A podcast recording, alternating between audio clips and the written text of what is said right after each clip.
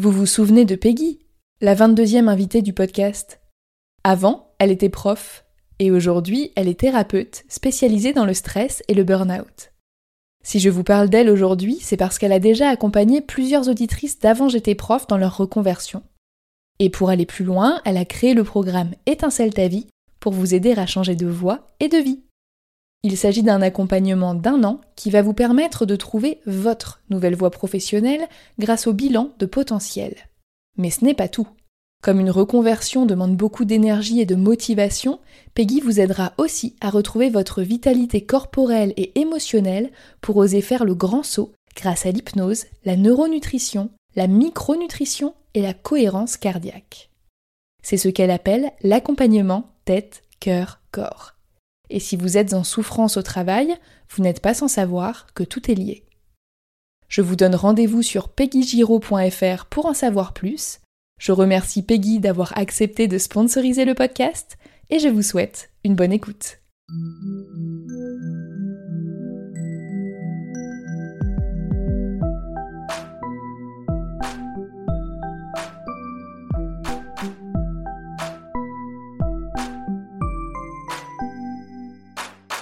Bienvenue sur Avant j'étais prof, le podcast des enseignantes et enseignants qui ont osé la reconversion.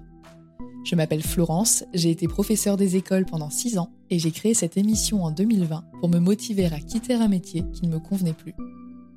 Aujourd'hui, je suis rédactrice web SEO à mon compte et j'ai conservé ma casquette de podcasteuse. À travers cette 4e saison, j'ai décidé de partager avec vous un dimanche sur 2 des parcours aboutis de professeurs reconvertis. Dans cet épisode, j'ai le plaisir d'échanger avec Priscilla. Elle a 32 ans, elle vit en région parisienne et elle a exercé 4 ans en tant que professeure des écoles. Aujourd'hui, Priscilla est consultante en communication digitale. Elle crée du contenu visuel et écrit sur les réseaux sociaux, elle met en place des stratégies pour ses clients, elle anime des communautés et elle dispense même des formations. Dans cet épisode, on parle de parcours non linéaire, de nos droits, de couleur de peau, d'indépendance, de temps libre et de couteau suisse. Bonne écoute!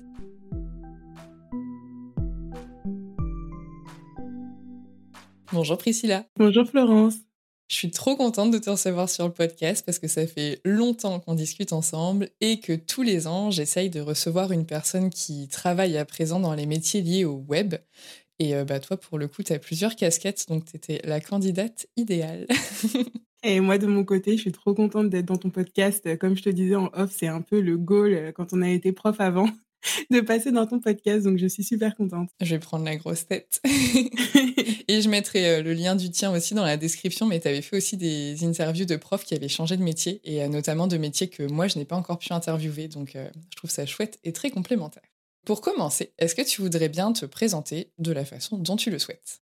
Oui, donc moi je m'appelle Priscilla, j'ai 32 ans, j'habite en région parisienne et aujourd'hui je suis indépendante dans la communication digitale et je fais tout plein de choses. J'aime bien le tout plein de choses que nous allons éclaircir. Quand tu étais enseignante, tu enseignais quoi ? Donc moi j'ai enseigné beaucoup en CE1, en CE2 aussi. Et sinon, j'ai été remplaçante, donc j'ai fait globalement un petit peu tous les niveaux. Et puis, ma première année, j'ai été en fractionné en REP plus, où j'avais des CE1, des CE2, des CM1 et des CM2. Donc, j'ai vraiment fait tous les niveaux de la petite section au CM2. Et est-ce que tu te souviens pourquoi tu avais voulu être prof au départ ? C'était vraiment une histoire de transmission. Moi, de mon côté, c'était pas une vocation. C'est-à-dire que quand j'étais jeune, je me suis jamais dit que j'étais prof. Mais après, la vie a fait qu'au bout d'un moment, j'avais besoin de stabilité. J'avais mes 2 petites filles parce que j'ai 2 petites qui ont 1 an et demi d'écart. Et donc, j'avais besoin d'un travail stable. Et quoi de plus stable que le fonctionnariat ? Et donc, un jour, j'ai ouvert Facebook et il y a quelqu'un qui avait partagé qu'ils ouvraient de nouveau les inscriptions. Parce que du coup, dans l'académie de Créteil, il y avait une possibilité aussi d'avoir une 2e session. Donc, il y avait vraiment les premières inscriptions en septembre-octobre, je crois. Moi, je ne me suis pas inscrite là. Je me suis inscrite en février. Et en fait, le jour où j'ai vu ça, il me restait que 2 jours pour pouvoir m'inscrire. Donc, en 2 jours, j'ai regardé si j'avais les conditions requises. Je ne savais pas, moi, ce qu'il fallait pour être prof. En vrai, je me suis dit, bon, ça pourrait être cool, mais pourquoi pas ? Donc, j'ai vérifié, j'avais tout ce qu'il fallait, le master, etc. Donc, je me suis inscrite. Et c'est comme ça que j'ai passé le concours de prof des écoles. D'accord. Et qu'est-ce qui t'a plu et qu'est-ce qui t'a moins plu pendant ces années-là ? Et combien de temps, justement, est-ce que tu as enseigné également ? Alors moi, je suis restée 4 ans en tout, enfin 4 ans vraiment d'enseignement. Et la dernière année, vu que c'était la pandémie, moi, j'étais chez moi à cause de ma santé. Et ce que j'ai vraiment apprécié, c'est le côté un petit peu liberté qu'on a chacun dans sa classe. C'est-à-dire que, effectivement, il y a un programme à respecter, mais à côté, on peut faire ce qu'on veut pour justement aborder ce programme-là. Et moi, ce que j'aimais vraiment beaucoup, c'était tout ce qui était un petit peu, on va dire, développement personnel des enfants, parce que j'ai beaucoup étudié, enfin, j'ai beaucoup enseigné dans des quartiers prioritaires. Et donc, j'avais des enfants parfois qui n'avaient pas confiance en eux, que ce soit par rapport à leurs origines, par rapport à la langue parlée à la maison, des choses comme ça. Donc moi, j'ai vraiment apprécié finalement leur donner aussi mon point de vue. Et moi-même, en tant qu'enseignante noire, du coup, il y en a beaucoup qui n'en avaient jamais vu. Il y en a d'autres qui me demandaient du coup mon parcours d'études et ils n'avaient jamais fréquenté des personnes qui avaient fait des études, ne serait-ce qu'à la fac, etc. Donc vraiment, ce côté transmission, mais assez général, j'ai vraiment adoré. Et ce que j'ai moins aimé, c'était vraiment le fait qu'on puisse pas choisir finalement où on veut enseigner. Donc ça, après, on sait, c'est le jeu de la loterie. Mais je trouve que selon où on est et selon où on habite, la loterie, elle dure trop longtemps. Et moi, de mon côté, j'avais aussi commencé à étudier la langue des signes sur mon temps perso. Et quand j'ai voulu gravir les échelons, finalement, au bout d'un moment, je ne pouvais plus prendre en cours du soir parce que ça n'existait plus. Et les fois où j'ai voulu me former via l'éducation nationale, moi, ça avait été refusé. Quand je demandais à me former, du coup, sur des temps scolaires, parce que pendant les vacances scolaires, il n'y en avait pas, en sachant que j'allais tout payer par moi-même, je ne demandais pas de financement. C'était refusé. Quand j'ai voulu travailler avec des enfants sourds, c'était refusé. Quand j'ai voulu demander un 3/4 temps, c'était refusé. Donc, en fait, je trouvais qu'il fallait vraiment tout le temps demander l'autorisation pour respirer. Et du coup, ça allait complètement contre cette liberté que je retrouvais en classe. Donc, moi, vraiment, dans l'enseignement, j'ai vraiment tout apprécié. Moi, ce qui m'a fait partir, c'est le système. C'est vraiment le système en lui-même. C'est pas du tout ni les... Les conditions, il y a toujours mieux. Hein. Effectivement, quand on a des enfants avec des particularités, qu'on n'a pas de moyens pour les aider, c'est une souffrance pour tout le monde, ça bien sûr. Mais à côté de ça, j'ai jamais, moi en tout cas, étant en souffrance, j'ai pas ressenti de la souffrance dans ma classe et dans l'enseignement. Par contre, j'ai ressenti de la souffrance du fait que le système m'empêchait finalement d'aller ce vers quoi j'avais envie. Je rebondis sur deux choses de ce que tu viens de dire, mais il y a une amie, c'était une collègue à la base, on est amies maintenant, et elle me disait que dans l'une de ces classes où justement il y avait des grandes diversités culturelles, même dans toute l'école, là où elle faisait des remplacements, il y a des élèves un jour qui lui ont fait la réflexion « Ouais, de toute façon, nous, on n'a jamais eu de prof noir, on n'en aura jamais, ça n'existe pas, toi, maîtresse, t'es blanche, tu peux pas comprendre, c'est pas un métier pour nous, ça sert à rien qu'on fasse des études. » Enfin, il y avait vraiment un côté dévalorisation, et c'est vrai que quand elle m'a dit ça, je me suis posé la question. Moi, j'ai tourné dans beaucoup d'écoles, j'ai aussi fait des remplacements. J'ai rarement vu des enseignants qui avaient une couleur de peau autre que blanche. Genre, et je parle vraiment de toutes les couleurs de peau, quoi. J'ai rarement vu des profs qui ne soient pas juste blancs. Dans ma région, en tout cas, c'était rare. Et je trouve ça bien pour les enfants d'avoir eux aussi, face à eux, une diversité comme celle qu'ils peuvent avoir finalement dans leur classe, quoi. Mais ouais, je m'étais jamais fait cette réflexion de me dire qu'il y a des enfants qui pouvaient pas forcément avoir un enseignant ou une enseignante à laquelle ils pouvaient peut-être un peu se comparer, se référer, etc. quoi. Donc Exactement. Et les collègues aussi, tu vois, je pense que leur normalité, c'est d'avoir que des collègues blancs. Et du coup, moi, quand je suis arrivée dans l'école, par exemple, l'école où j'étais en fractionné, ma binôme, elle était vraiment extraordinaire, elle était super géniale. Mais quand je suis arrivée, moi, j'étais déjà dans la salle des profs. Et en fait, cette école, elle est assez particulière parce que dans la salle des profs, il y avait tout le monde. C'est-à-dire qu'il y avait autant des profs que des animateurs, que les personnes qui s'occupaient de l'entretien, que même des personnes qui travaillaient même pas dans l'école, par exemple, le mari des collègues. Enfin bref, c'était vraiment, c'était super, en fait, bonne ambiance. Mais donc, quand elle est arrivée, elle a dit, ah, mais c'est qui? Est-ce que c'est la cousine de la femme d'entretien? Parce que la femme d'entretien était noire, j'étais noire, du coup rien à voir, quoi. Et donc il y a un de ses collègues qui rougit parce que je m'étais déjà présentée à lui et tout. Il lui a dit non, ce sera juste ton complément, en fait. Et là elle a blanchi, elle a blémi. Et après, finalement, c'était une personne géniale. Donc, je pense qu'il y a vraiment tout ce qui est un petit peu intériorisé. Elle ne l'a pas dit à mal, elle ne l'a pas dit foncièrement, méchamment, mais il n'empêche que voilà, ça reste une réflexion qui n'a pas lieu d'être. Et effectivement, c'est souvent arrivé, même en sortie. Si moi, j'étais en sortie, que j'avais des parents accompagnateurs, on allait s'adresser aux parents accompagnateurs et pas à moi. Et si on était, par exemple, 2 enseignants noirs, parce que moi, quand j'étais en REP plus, du coup, on était 2 enseignants pour une classe. Et du coup, parfois, ma binôme, elle était absente, elle était remplacée. Et si donc j'étais avec un homme noir, par exemple, on est parti en sortie, là, de fait, ils vont aller s'adresser à l'homme noir. Donc moi, déjà, je suis une femme, je suis noire, on ne s'adresse pas à moi, mais du tout, quoi. Donc j'étais là, ok. Donc à chaque fois, je suis là, non, c'est moi l'enseignante, etc. Donc ouais, ça, c'est arrivé plusieurs fois. Mais c'est difficile du coup de trouver sa place parce que bah, quand justement c'est toi l'enseignante de la classe, c'est toi qui gères le groupe, c'est toi qui as la responsabilité et c'est pas à toi qu'on vient parler sur un a priori en fait. Faut faire la part des choses, j'imagine qu'on apprend, on prend du recul, etc. Mais j'imagine aussi qu'à force, même si tu as ce recul, même si tu le comprends, je pense que c'est un peu énervant à la longue aussi, quoi. Enfin... Oui, ça peut, mais après, c'est vraiment dans l'intention des personnes, parce qu'après, quand je disais, en fait, l'enseignante, c'est moi, tu vois, la personne, elle s'excusait, elle disait, ah, je suis désolée, enfin, voilà, donc je pense que vraiment, c'est quelque chose d'intériorisé, et c'est pas justement une attaque personnelle frontale, et en fait, moi, je fais vraiment la distinction entre les deux, parce que quand c'est intériorisé, ça veut dire qu'il faut que tu prennes le temps de déconstruire, donc moi, je sais pas où est-ce qu'elle en est, cette personne, dans ce cheminement-là.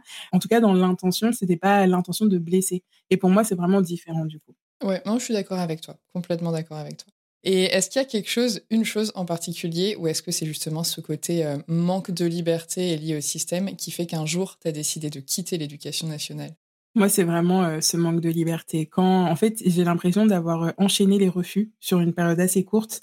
Et après, derrière, il y a eu le Covid. Donc, en fait, je pense que comme toutes les personnes qui ont vécu le Covid, crise existentielle, tout ça, bah, quand on a rajouté ça par-dessus, je me suis dit...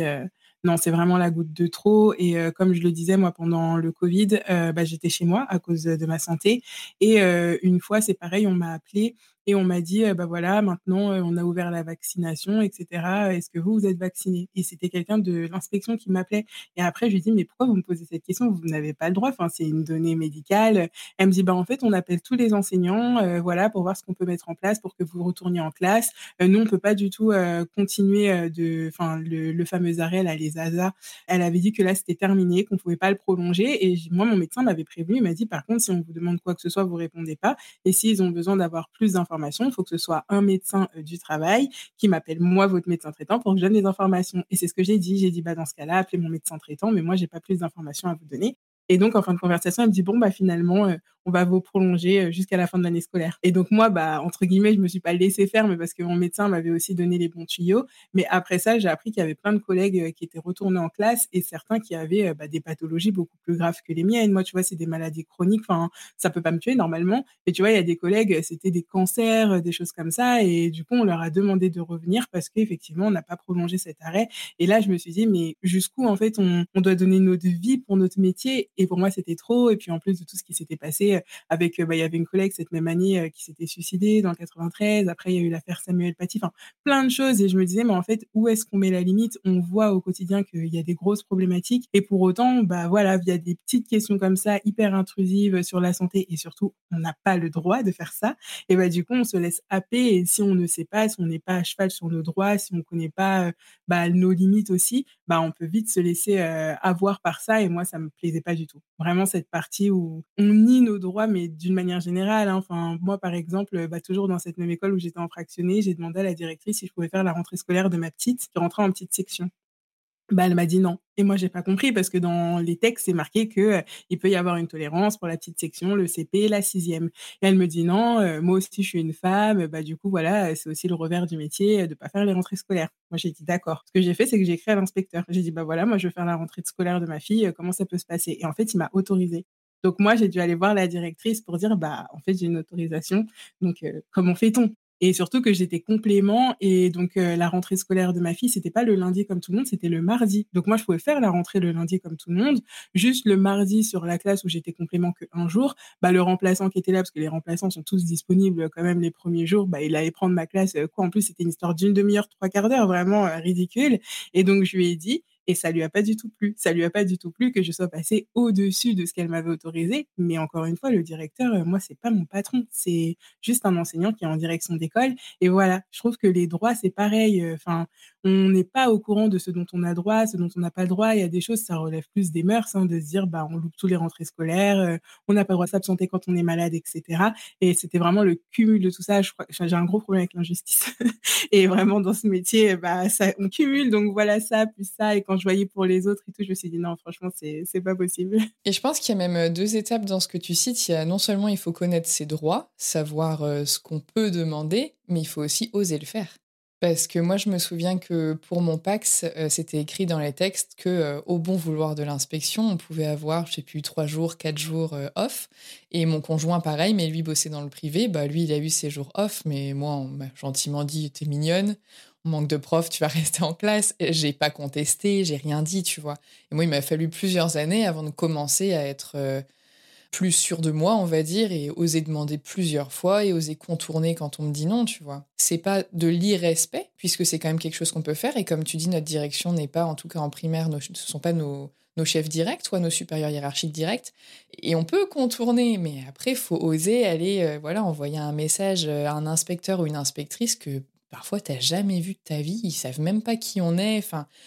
Il y a un gros problème là-dessus. Tout ce que tu évoques, pour moi, c'est lié à un manque d'humain aussi, parce que quand tu parles d'impossibilité d'aller faire une rentrée, moi, je pense que même l'histoire de la vaccination, je pense que la personne qui t'appelle ou qui te refuse quelque chose, elle a son tableau, on lui a demandé de faire ça, qu'il y a un prof à tel endroit, tel jour, et c'est panique à bord si tu veux t'absenter 3 quarts d'heure, tu vois. Parce que eux, ils ont ces choses factuelles à remplir, à accomplir et à mettre en place, alors que nous, on est des humains. Et eux aussi, c'est des humains. Mais quand ils sont en mode travail, je pense qu'ils essaient juste de faire ce qu'on leur a demandé de faire. Et je pense qu'ils n'ont pas non plus une place confortable, si tu veux. Mais s'il y avait plus de personnel, c'est des problèmes auxquels on ferait moins face aussi, quoi. Exactement. C'est pour ça que les humains que moi, j'ai au téléphone ou qui me disent non, je leur en veux pas à eux. Parce que c'est ce que tu dis, ils appliquent aussi, ils font leur travail. Donc, comment leur reprocher ? Et en fait, il y a effectivement le fait d'oser et aussi le fait d'assumer derrière. Parce que moi, j'ai vraiment hésité quand la directrice, elle m'a dit non. Je me suis dit, mais je fais quoi ? Est-ce que je demande quand même à l'inspecteur ? Parce que ça veut dire aussi m'engager derrière. Peut-être à ce qu'elle le prenne mal et que je vive une année mais pourrie. Et je me suis dit non, mais mes droits d'abord. Donc je l'ai fait. Au début, elle était un peu remontée et finalement, après c'est aussi toi comment tu travailles. Moi, j'ai eu aucun problème. Enfin, niveau boulot, j'ai toujours eu des bons retours, des choses comme ça. Donc quand je fais quelque chose, je m'investis aussi pleinement. Donc derrière, elle pouvait pas, je pense, juste me pourrir la vie pour un différend qui a eu lieu même avant la rentrée d'ailleurs. Ça s'est estompé, mais parce que c'était aussi cette personne-là qui avait en face de moi. J'aurais fait tomber sur quelqu'un qui est très peste et qui m'aurait fait vraiment la misère toute l'année. Je pense que ça arrive aussi pour moins que ça. Donc c'est aussi savoir derrière est-ce qu'on pourra gérer, assumer les conséquences finalement de l'acte qu'on aura fait, quand bien même on est dans notre droit. Exactement. Et en parlant d'investissement au travail, tout à l'heure, j'ai démarré une phrase en disant que j'allais rebondir sur 2 choses. J'ai rebondi une fois, mais je n'ai pas encore rebondi la 2e fois.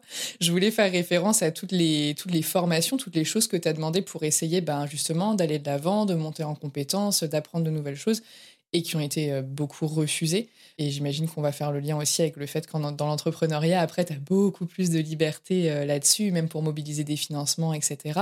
Ça a évidemment ses penchants négatifs, parce que là, il faut commencer après à faire des choix, parce qu'on ne peut pas tout faire. J'imagine que comme moi, tu l'as un peu appris à tes dépens. C'est trop tentant au début quand on a été bridé comme ça. Et finalement, toutes ces choses autour de l'enseignement, des spécificités de l'enseignement dans lesquelles tu t'es formé ou tu as voulu te former, c'est finalement pas du tout là-dedans que t'es partie quand tu t'es reconvertie. Et donc, dans quoi es-tu partie ? Dans quoi t'es-tu reconvertie ? Pour moi, ça a été en plusieurs étapes. Quand j'ai voulu quitter l'enseignement, je me suis dit, mais en fait, je vais faire quoi ? Parce que moi, déjà, mon parcours universitaire, il n'est pas du tout linéaire. J'ai un bac plus 5 en droit, spécialisé dans la propriété intellectuelle. En même temps que mon master, j'avais passé un CAP photo. Vraiment, la même année, j'ai eu mon CAP photo et mon master. Donc, rien à voir, un droit photo, vraiment rien à voir. Et du coup, moi, mon complément de revenu, on va dire, pendant mes études, au lieu d'aller travailler au McDo ou que sais-je, au début, j'ai été animatrice, mais après, en fait, je suis devenue photographe freelance, donc en auto-entreprise à l'époque, et je l'avais ouverte et comme ça, je pouvais faire des mariages, etc. En tout cas, je pouvais facturer mes prestations et du coup, c'était mon boulot à côté de mes études. Et donc, quand j'ai voulu me lancer là, en sortant de l'éducation nationale, je me suis dit, je vais retourner dans la photo. Et en fait, c'est ce qu'on dit un petit peu au début, il faut te nicher, il faut savoir à qui tu t'adresses, que t'es qu'une seule cible, etc. Et moi, je me suis dit, la photo, j'aime bien, mais j'ai pas envie de faire, par exemple, de la photo culinaire et de photographier des cookies toute l'année. Enfin, tu vois, imaginer comme ça, je me disais, mais non, merci, j'ai pas envie de faire ça. Et donc, du coup, au début, j'ai vraiment voulu me lancer dans la photo. Donc, j'ai eu quelques clients quand même en photo, mais plus dans le reportage photo, des choses comme ça. Et après, en fait, de nouveau, je me suis sentie bridée. Mais vraiment, le même sentiment qui m'a fait quitter l'éducation nationale. Et là, je me suis dit, mais est-ce que j'ai bien fait de vouloir quitter l'éducation nationale? Parce que si je ressens encore ce même sentiment, c'est que c'est pas la faute du métier. Et là, j'étais encore à l'éducation nationale. Hein, c'était l'année où, du coup, j'étais chez moi. Et je me suis dit, je sais pas trop quoi faire. Je suis un peu perdue. Et donc, j'ai parlé à plusieurs personnes autour de moi qui m'ont dit « Mais pourquoi tu te lances pas dans la com? Regarde, tu nous donnes toujours des conseils sur Instagram. C'est toi qui as créé mon contenu, là, souviens-toi, etc. » Et je me suis dit « Ah, mais on peut faire un métier de ça, c'est vrai. Ça s'appelle community manager. » Et donc, c'est comme ça, du coup, que j'ai commencé à regarder un petit peu l'émission de community management. Et donc, c'est comme ça qu'à ce moment-là, en tout cas, je me suis lancée dans ce travail-là. Est-ce que tu avais démissionné directement ou pas? Non, en fait, moi, ce que j'ai voulu faire, c'est avoir la rupture conventionnelle parce que quand j'ai voulu quitter l'éducation nationale, ça venait d'arriver. C'est-à-dire que depuis janvier 2020, je crois, on pouvait demander la rupture conventionnelle, sauf qu'après, il a fallu attendre que la circulaire sorte pour mettre en application la rupture conventionnelle.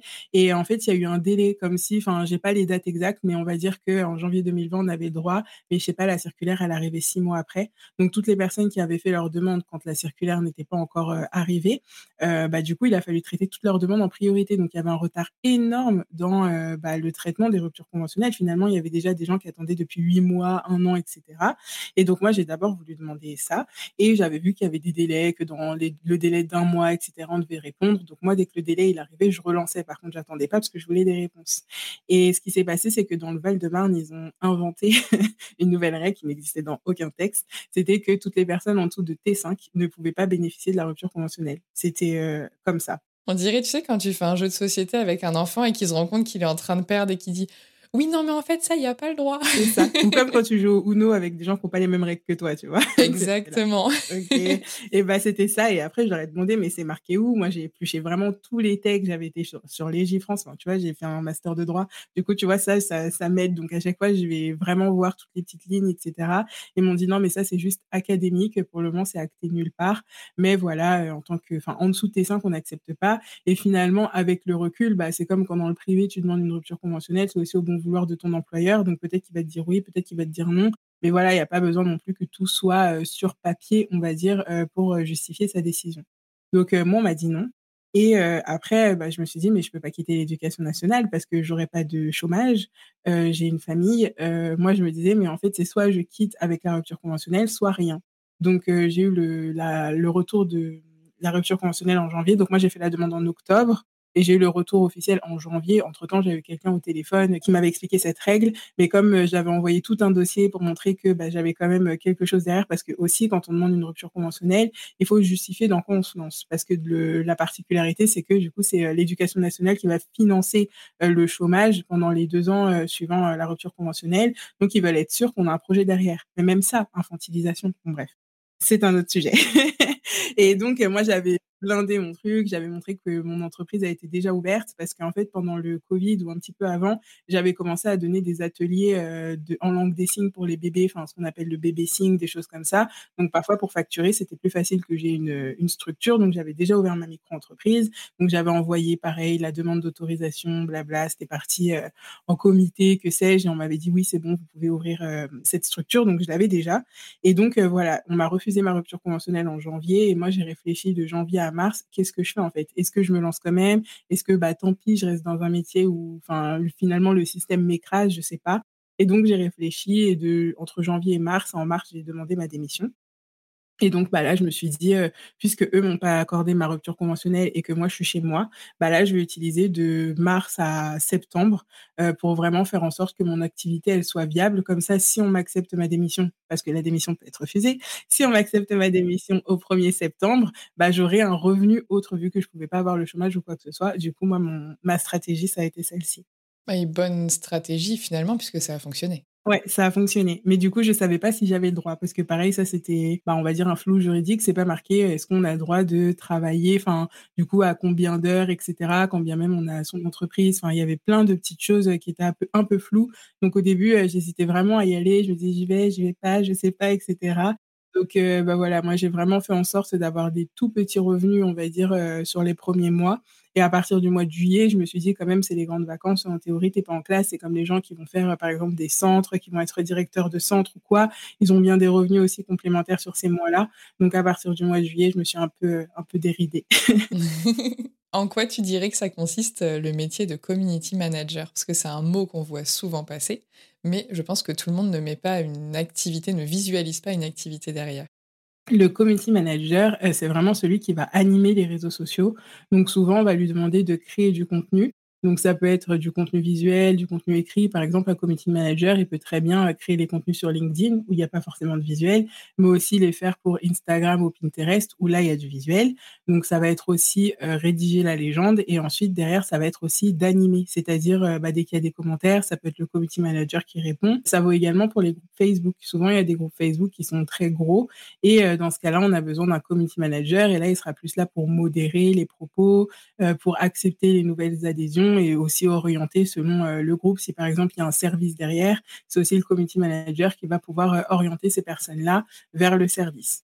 Après, le métier de community manager, souvent on dit community manager, mais pour des métiers qui n'en sont pas vraiment. C'est-à-dire que quand c'est quelqu'un qui va créer toute la stratégie vraiment de communication, et puis derrière mettre en place, ça souvent c'est le social media manager, donc c'est celui finalement qui travaille normalement en binôme avec le community manager, mais dans la vraie vie, un community manager, c'est un peu un couteau suisse, on lui demande même de faire des choses de graphiste, de web designer, etc. Mais donc, en réalité, c'est quelqu'un qui va gérer l'animation sur les réseaux, mais en vrai, c'est quand même celui aussi qui va établir une stratégie, qui va aussi créer les visuels et faire derrière les rapports statistiques pour voir si ça a été bien ce mois-ci, qu'est-ce qu'on garde, qu'est-ce qu'on améliore, etc. Et ce que j'aime bien avec ce métier-là, c'est qu'il y a vraiment un panel de compétences qui est nécessaire et qui peut aussi continuer de se développer au fur et à mesure de l'activité. Et je trouve que ça fait un petit peu un parallèle avec le fait d'avoir été professeur des écoles où tu as plein de matières à enseigner en même temps. Donc, tu n'as pas besoin d'être le meilleur dans un domaine, tu as besoin d'être bon dans tout et de savoir tout faire en fait. Et rien n'empêche de continuer à apprendre au fil des rencontres, au fil des partenariats, au fil des clients, de leurs demandes, etc. Comment tu t'es formée, toi? Est-ce que tu as suivi une formation en particulier ou plusieurs, sachant que du coup, il y a plein de domaines à couvrir? Et si oui, où est-ce que tu t'es formée? Alors au début, je me suis pas formée, c'est-à-dire que quand je me suis lancée comme ça parce que ça fait moi j'ai commencé les réseaux sociaux en 2013, 2014, au tout début d'Instagram, etc. Donc c'était vraiment une passion pour moi. Et c'est pour ça que derrière, je me suis rendu compte que cette passion-là pouvait être monétisée. Donc au début, j'ai pas suivi de formation. Après, j'ai vite été rattrapée par le syndrome de l'imposteur. Je me suis dit, mais quand même, j'ai pas de formation, etc. Donc j'en ai pris quelques-unes. Il y en avait sur Google et il y en avait sur des MOOC, donc des choses gratuites qui peuvent être trouvées sur Internet. Et je voulais voir un petit peu ce qu'il y avait. En fait, j'apprenais rien du tout. Donc je me suis rendu compte que j'avais déjà les compétences, juste j'avais pas le diplôme. Et après, par contre, je me suis formée au graphisme auprès d'une graphiste parce que comme je te dis, on va souvent demandé de créer des visuels et là je me suis sentie limitée alors que tu vois j'ai passé mon CAP photo donc tout ce qui est couleur, tout ce qui est retouche, etc. pour moi il n'y a pas de problème, mais il n'empêche que le graphisme c'est vraiment une compétence à part entière et là je me suis sentie limitée donc j'ai fait une formation pour pouvoir justement être beaucoup plus à l'aise dans ce métier de création de contenu finalement. Et après, en fait, à côté du community management, j'ai aussi fait de la rédaction web parce que pareil, j'ai toujours eu des blogs, etc. Et je me suis dit, la même chose. OK, ça fait des années que j'utilise WordPress, que je sais créer des articles, etc. Mais peut-être que j'ai besoin de me former. Et donc, pour ça, j'avais utilisé mon CPF pour prendre une formation rédaction web, vraiment. Donc, dans celle-ci, pareil, j'avais rien appris parce que finalement, les compétences, je les avais déjà. Mais moi, ça me faisait du bien aussi d'avoir de la théorie parce que parfois, tu fais des choses, mais quand tu as appris sur le terrain, tu peux pas le justifier. C'est juste que tu t'es rendu compte que ça fonctionnait mieux, donc tu as adapté, tu le fais. Alors que quand tu as la théorie, tu peux expliquer, tu peux dire, maintenant je fais ça parce que. Et ça, par contre, ça m'a apporté cette partie théorique que j'avais pas. Et j'ai aussi fait une formation pure SEO. Donc, dans la même école, j'ai pris les deux. Et après, j'ai enchaîné vraiment les deux formations de ce côté-là. Et aussi, avec mon CPF, j'avais financé une formation sur la micro-entreprise. Parce que même si la micro-entreprise, c'est une micro-entreprise, il y a quand même des obligations, même si elles sont allégées. Et moi, je me sentais pas du tout à l'aise avec ça. Enfin, je savais pas trop quoi faire et tout. J'étais un peu perdue. Donc, j'ai pris aussi une formation pour apprendre à gérer mon entreprise. Déjà, quand on se lance dans un métier où il y a besoin, en gros, d'une grosse compétence, qui a un gros cœur d'activité, c'est déjà pas simple. Mais c'est vrai que toi, comme tu fais énormément de choses et que tu as plein de casquettes, il faut savoir tout développer en même temps. Qu'est-ce que tu dirais justement que tu aimes et que tu aimes moins sur ces métiers? Ce que j'aime bien, c'est vraiment la pluralité des missions et aussi le fait de découvrir des nouvelles personnes et justement les valeurs qu'elles ont dans ce qu'elles veulent partager, etc. Et ce que j'aime moins, c'est un peu comme dans l'éducation nationale, c'est plus le système. Donc quand par exemple il faut aller réclamer un paiement ou quand tu vas avoir des problématiques avec l'URSSAF parce que tu ne sais pas pourquoi, ton paiement il n'est pas passé, ou là, moi, j'ai eu le cas où il est passé aux 3/4, c'est-à-dire qu'ils ont prélevé, l'URSSAF a prélevé, mais les 3/4, je ne sais pas pourquoi. Mais par contre, après, ils sont venus me les réclamer et m'ont mis une petite pénalité bon, de 6 €, hein, l'URSSAF au début, mais pas des grosses pénalités. Mais en fait, moi, je ne comprends pas comment c'est possible que ça arrive. Et donc, voilà, ça, c'est des choses que tu ne sais pas trop gérer parce que bah, voilà, c'est de l'administratif et finalement, ce n'est plus dans ton cœur de métier. Donc, la polyvalence, c'est super chouette quand c'est la polyvalence des missions, mais la polyvalence vraiment côté, entre guillemets, chef d'entreprise, entrepreneur, ça, c'est un petit peu plus difficile à gérer. Et au début, ce que j'aimais moins, c'était la fluctuation des revenus. Parce que bah, quand t'es prof, t'as quand même globalement le même salaire à quelques centimes près. Pareil, tu sais pas trop pourquoi parfois. Mais en tout cas, c'est globalement le même salaire qui tombe à la même date. Tu peux même trouver les dates sur Internet.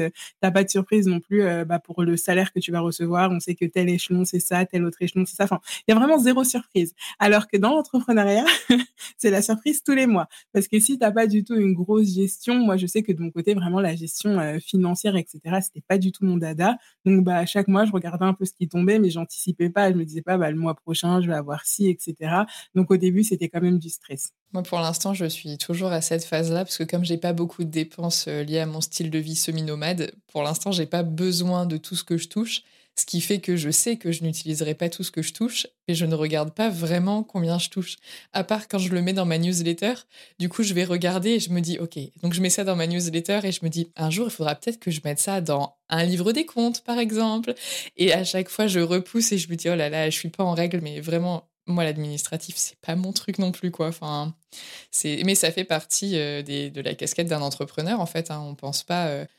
Je pense qu'il y a des gens qui se disent « Tiens, moi, je vais me lancer en tant qu'entrepreneur, je vais faire des gâteaux de mariage. » Et ils vont se dire « Ah, super, je vais faire que de la pâtisserie. » Ben non, tu vas prospecter, tu vas te déplacer, tu vas acheter des cartons de telle taille par telle taille, tu vas gérer ta compta. Et en fait, ça, on n'y pense pas. Et c'est quand même, c'est pas la majeure partie, mais c'est une belle partie. Et c'est vrai que c'est le genre de choses où, quand tu commences à prendre du retard et que ça s'accumule, t'as de moins en moins envie d'y aller et ça peut se compliquer un petit peu, quoi. Exactement. Et puis en plus, ça peut aussi te mettre dans l'embarras. Moi, j'avais beaucoup vu des personnes qui ne savaient pas, par exemple, que je pouvais être redevable de la TVA, des choses comme ça. Donc pendant 1 an, 2 ans, bah, elles ne déclaraient pas la TVA, elles ne le savaient pas. Et puis un jour, on les a attrapées et puis bah, elles devaient des sommes exorbitantes. Et moi, la première fois que j'ai vu ça, c'était surtout des personnes qui avaient des e-commerce, donc des vêtements, des choses comme ça. Et en fait, elles ouvraient des cagnottes pour qu'on les aide à récupérer bah, des sous parce que vraiment, c'était des sommes astronomiques, quoi. Mais comme elles ne le savaient pas et qu'elles n'ont pas fait au fur et à mesure, elles ont eu des majorations, enfin tout ça. Et moi, je me suis dit, mais ça fait peur en fait. Donc vraiment, j'ai besoin de savoir globalement ce qui m'attend, etc. Et donc voilà, c'est quand même des choses importantes parce que bah, comme la micro-entreprise, ça s'ouvre quand même hyper rapidement. Enfin, en 3 clics sur Internet, tu as ta micro-entreprise. D'ailleurs, tu as l'impression que ça se gère pareil, en 3 clics sur Internet, mais pas du tout. 20 minutes chrono, mon entreprise était ouverte. Moi, j'ai repoussé l'ouverture pendant plus d'1 mois parce que je me disais, oh là là, la flemme, on va me demander tel papier, il va falloir faire telle procédure, il faudra peut-être même se déplacer. Mais en fait, non. J'ai l'impression que n'importe qui peut ouvrir une entreprise, une micro-entreprise en tout cas sur Internet. C'est très rapide, mais c'est le après. En fait, si t'as pas spécialement d'activité, si c'est pour presque le loisir, bon, c'est une chose, mais quand c'est vraiment ton activité à temps plein ou même à temps partiel, mais si tu dois comptabiliser un petit peu tes revenus, avoir des projets, pour avoir des projets, il faut peut-être aussi avoir une idée de tes finances, de combien tu vas devoir investir au départ, combien tu vas récupérer après, enfin... C'est vrai que c'est une réflexion que tu n'as pas besoin d'avoir en tant que prof, en fait, mais que tu retrouves presque avec... je ne sais pas si dans le secondaire, c'est pareil, mais nous, dans le primaire, tu sais, tu as ton budget. Et nous, on avait budget mairie et budget école. Enfin, il y avait 2 budgets. Je ne me souviens plus comment ça marchait, mais il y avait 2 budgets. Il y en a un avec lequel... etc. Voilà. Il y en a un avec lequel tu pouvais payer pour des sorties scolaires ou des transports ou ça, mais il y en a un autre où tu pouvais acheter des magazines ou des fournitures, voilà. Et du coup, bah, idem, tu vois, tu avais ton budget à gérer sur l'année où tu te disais, ah, on pourrait acheter tel truc pour la classe, mais du coup, on n'aura pas assez pour faire telle sortie. Qu'est-ce qui va me privilégier? Tu vois, il y a un petit côté comme ça, mais à l'échelle de, bah, si tu te trompes, c'est toi à la fin du mois qui est un peu dans la panade et potentiellement ta famille aussi, tu vois. C'est pas juste on va pas à la bibliothèque municipale, quoi. C'est un peu plus embêtant. Quand tu travailles, est-ce que tu as une journée type? J'imagine que non, mais qu'est-ce que tu fais globalement de tes journées? Comment tu aimes t'organiser? Maintenant, j'ai vraiment une organisation un peu plus libre. Parce que quand j'ai quitté du coup l'éducation nationale, j'avais quand même ce truc de me dire mais quand même, je peux pas avoir trop de temps libre dans mes journées. Alors je remplissais mes journées de rien en plus parce que quand j'ai réfléchi au début, j'avais même pas de clients ou quoi. Donc j'avais vraiment l'impression d'être, tu vois, l'hamster dans sa roue qui dit ok, il faut que j'y aille, etc. Et maintenant, ça fait plusieurs mois maintenant que j'ai vraiment ralenti. D'une part, par rapport aux maladies dont je te parlais, il y a vraiment une des maladies qui me met à plat. Et donc là, j'ai été obligée de faire autrement, de me dire mais est-ce que ça vaut le coup de toujours m'acharner, mais après peut-être que je vais être à plat pendant 2 semaines. Donc là, évidemment, non. Et donc, je me suis aussi autorisée à avoir des temps off. Donc, aujourd'hui, je travaille surtout par tranche horaire. Donc, par exemple, le matin, je vais travailler, de 8h à 11h. Et puis après, je vais plus travailler. Et si j'ai un élan, parce que moi, souvent, c'est vers 15h, 16h que j'ai un petit élan de créativité, mais après, il faut aller chercher les enfants, tu vois. Donc, si j'ai assez de temps, je me dis, bon, allez, je me lance sur quelque chose. Et si j'ai pas de temps, je laisse. J'ai vraiment qu'une seule mission aujourd'hui de community management, du coup, sur un groupe Facebook où je suis obligée de passer plusieurs fois dans la journée. Mais sinon, mes autres missions, tu vois, j'ai pas d'obligation horaire. Donc, je fonctionne vraiment comme j'en ai envie. Donc, le matin, souvent, déjà, je vais répondre aux mails, je vais répondre à tous les commentaires, etc. sur les réseaux sociaux. Parce que moi, j'ai décidé que comme méthode de prospection, je voulais utiliser la création de contenu. Donc, ma création de contenu, c'est aussi celle qui potentiellement me ramène des clients. Donc, c'est un travail en soi, même si on a l'impression que je pianote juste sur les réseaux sociaux. C'est aussi la première phase, finalement, pour que des personnes se rendent compte de ce que je propose et que potentiellement, elles travaillent avec moi derrière. Et après, je vais vraiment m'occuper de toutes mes missions clients. Donc, si j'ai des choses à faire en particulier, j'essaie vraiment de regrouper. Par exemple, si c'est de la création de contenu, je vais tout faire d'un coup. Ou peut-être que je vais m'occuper d'un client d'un coup. Donc, ça peut être plusieurs missions, mais pour le même client. Voilà. Et globalement, je travaille plutôt le matin. Et l'après-midi, souvent, je fais du sport, ou parfois, je fais une sieste, ou parfois, je vais me balader, ou parfois, je vois des copines. Et en fait, j'ai vraiment appris aussi, j'ai réappris à apprécier le temps libre et pas à culpabiliser d'avoir du temps libre parce que je trouve que c'est hyper compliqué au début quand tu sors d'une activité salariée, peu importe laquelle, pas que prof. Du coup, tu as une activité professionnelle qui ressemble à toutes les autres activités professionnelles quand dans ton entourage, il n'y a que des gens salariés. Et quand, en fait, toi, tu es un petit peu l'élément qui est distinct, c'est-à-dire que tu es entrepreneur ou quoi, parfois on va te dire mais t'as fait quoi de ta journée? Et toi t'as un peu honte de dire aujourd'hui j'ai chillé. Donc tu vois, tu dis bon je vais remplir ma journée, je vais faire des trucs, etc. Et au début c'est un peu difficile et moi j'ai jamais touché le chômage, mais tu vois là je me suis retrouvée dans une situation où j'avais pas de travail à temps plein au début, tu vois, en termes de horaire j'avais pas un temps plein et en fait tu te retrouves un petit peu à avoir un peu honte d'avoir ce temps-là. Tu vois, et j'ai déjà parlé avec des personnes qui étaient au chômage et qui m'ont dit la même chose. Et en plus, elles touchent le chômage. Donc, c'est pire, c'est de dire qu'on les paye pour rien faire, etc. Moi, du coup, j'ai pas eu ça parce que personne ne m'a payé. J'ai dû me débrouiller par moi-même. Mais sinon, au niveau de la sensation vis-à-vis de la société, c'est un peu la même chose. Tu vois, ce truc de si je travaille pas, je sers à rien. Enfin, tu vois, ces petites phrases-là qui finalement, je pense, nous touchent quand même beaucoup au début. Puis après, on s'en détache. Et c'est intéressant comme réflexion parce que le fait que tu t'octroies ce temps libre pour toi, ça sous-entend que tu es en accord avec le fait de ne pas travailler plus pour gagner plus parce qu'en fait, tu pourrais très bien te dire « Ah bah si mon 8h, 11h du matin, je le dupliquais en faisant 15h, 19h l'après-midi, ah bah je gagnerais 2 fois plus d'argent ». Et tu vois, comme tu as cette liberté de pouvoir faire autant d'heures que tu veux quand tu es à ton compte, chose que dans l'enseignement ou même dans certaines entreprises, tu as un nombre d'heures que tu ne peux pas dépasser, même avec les heures sup, tu ne peux pas dépasser un certain nombre. Là, en soi, si on voulait travailler 160 heures par semaine, on pourrait. Je me dis a posteriori, est-ce qu'il y a jusqu'à 160 heures dans une semaine ou est-ce que j'ai dit une absurdité? Je ne calculerai pas en direct, ce serait trop long. Mais on a cette possibilité-là d'en faire toujours plus, si on veut en faire toujours plus. Le fait d'avoir été enseignante, je sais que moi, j'ai eu l'habitude de travailler le week-end, le mercredi, les vacances, etc. Et là, quand je dois prendre du temps off, alors moi, c'est pas tant le côté société, regard des autres, culpabilité, c'est plus que j'ai parfois, beaucoup moins maintenant parce que je m'y habitue, mais une espèce d'angoisse de « qu'est-ce que je vais faire ?» Parce que si j'ai pas de travail, il faut que je fasse un autre truc. Le problème que je rencontre, c'est que en dehors de l'enseignement, mes 2 passions que je faisais quand je me trouvais du temps libre, c'était soit le podcast, soit de la rédaction sur mon blog. Et qu'en fait, maintenant, c'est en train de devenir mes métiers, quoi. Et du coup, quand j'ai du temps libre sur des missions de rédaction ou de podcast ou de voix off ou quoi, je me dis, en fait, je fais quoi, moi, de mon temps libre ? Je vais pas réécrire et je vais pas réenregistrer.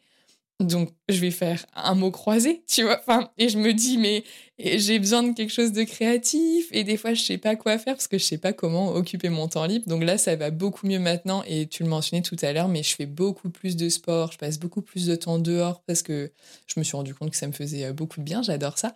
Mais c'est difficile au début d'accepter le fait qu'on a du temps off. Et je me souviens quand j'ai eu mon premier week-end d'entrepreneur, le vendredi soir, je me suis arrêtée en mode « Bon, bah, je vais faire un truc de ma soirée. » Donc, on a mangé avec mon copain, on a regardé un film. Puis le samedi matin, je me suis réveillée. Puis moi, je suis une lève super tôt, quoi. À 6h, c'est bon, j'ai fini de dormir.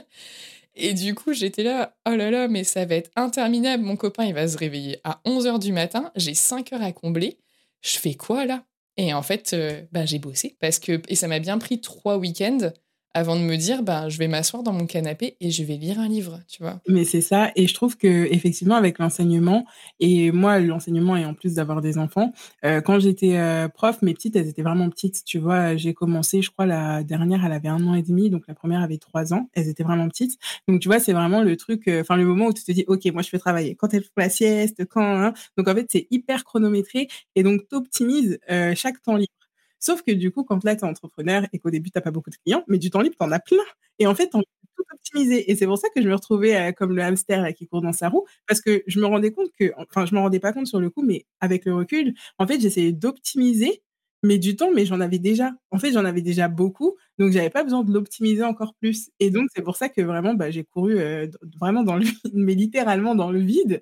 J'ai testé plein de trucs, etc. Donc, moi, j'étais très contente de le faire. Avec le recul, je me rends aussi compte que j'ai vraiment couru dans le vide. Et avec le recul, je me rends aussi compte que quand on est entrepreneur, on a toujours ce truc de trouver des nouveaux clients, travailler pour ses clients, mais on ne prend pas le temps de travailler pour sa propre boîte. C'est-à-dire qu'on va justement regarder les process qu'on a, faire sa compta, faire son administratif, tout ça, on le fait pas, surtout en micro-entreprise, parce qu'on se dit, non, mais attends, il y a très peu d'obligations, donc j'ai pas besoin de le faire, alors qu'aujourd'hui, justement, je vais avoir ce temps où je vais travailler pour mon entreprise, sur mon entreprise. Et après, là, je te donnais l'exemple d'un emploi du temps assez léger. Je donne des formations aussi maintenant pour des étudiants de bachelor à master. Et en fait, il y a des périodes, du coup, de l'année où parfois, 4 jours sur 5, je vais donner des cours pour eux, mais j'ai encore mes clients. Donc, ça veut dire que là, par contre, là, j'optimise de nouveau. Donc, le matin, le midi, après, etc. Là, je me retrouve à faire des semaines peut-être de 60 heures, mais ce n'est pas tout le temps. Du coup, moi, ce que j'ai remarqué, c'est que j'apprécie d'avoir des grosses semaines de rush, mais derrière des grosses semaines de moins rush parce que c'est aussi du temps que tu récupères et puis tu es fatigué. Et puis voilà, juste le changement de rythme, en fait, ça donne une certaine dynamique et j'aime bien. C'est un peu comme, tu vois, à la rentrée, quand tu es prof, c'est le rush de la rentrée, etc.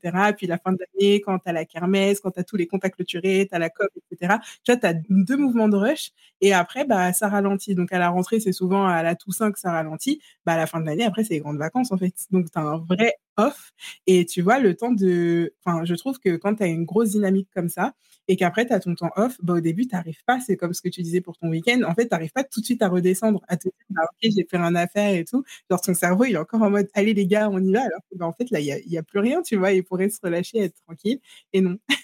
Ah, c'est vrai. Est-ce que tu dirais que globalement, tu travailles plus ou moins que quand tu étais prof ?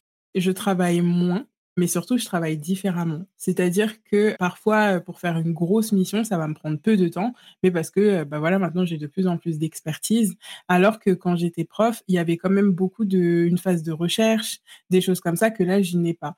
Donc, il y avait vraiment le temps finalement où tu es devant les élèves qui est non compressible, plus le temps où tu prépares tes cours, plus toutes les réunions, etc. Finalement, on te vole du temps, tu vois, parce que moi, par exemple, dans les réunions, ça me prenait du temps, mais je n'étais pas ultra active. Enfin, parfois, tu es en réunion, mais tu ne sais même pas pourquoi tu es là, tu vois, ou comme les formations pédagogiques qu'on avait parfois les mercredis, etc.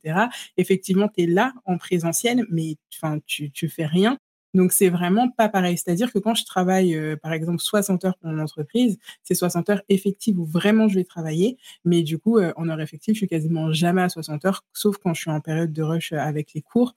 Donc, globalement, je travaille quand même moins. Mais par contre, je travaille moins sur le volume horaire. Mais par contre, je prends beaucoup moins de vacances. C'est-à-dire que je travaille globalement tout le temps. Mais je pense parce que aussi, j'ai un rythme qui me convient. Du coup, je me dis pas, oh chouette, je vais avoir des vacances. Je mets tout ça de côté, je vais décompresser et je reviens. revient. Du coup, au début, moi, je sais que par exemple, je prenais jamais de vacances. Et ça, par contre, c'est pas forcément bon non plus, tu vois. C'est quand même bon de décrocher même une semaine, un week-end, etc.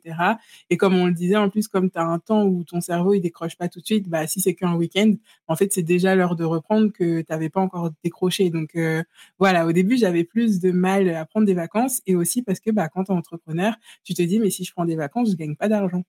Et donc, ça, c'est pareil, c'est aussi notre gestion. Là, maintenant, j'ai compris, j'ai une trésorerie. Donc, comme ça, quand j'ai besoin de prendre des vacances, je sais que ma trésorerie sert à ça. Donc, effectivement, pendant ce temps-là, l'argent ne rentrera pas. Mais comme je l'ai prévu moi-même pendant le reste de l'année, il n'y a pas de problème. Mais tu vois, ça, au début, tu ne fais pas tout l'argent que tu gagnes. Tu donnes ta part à l'URSSAF parce que de toute façon, ils te la prennent. Après, le reste, tu as l'impression que c'est tout pour toi. Tu vois, c'est Noël. Tu dis, oh, j'ai plein d'argent. Mais en fait, tes congés maladie, tes vacances, si tu as un enfant malade, si tu dois annuler une mission, etc. Tout ça, c'est aussi à toi de le financer.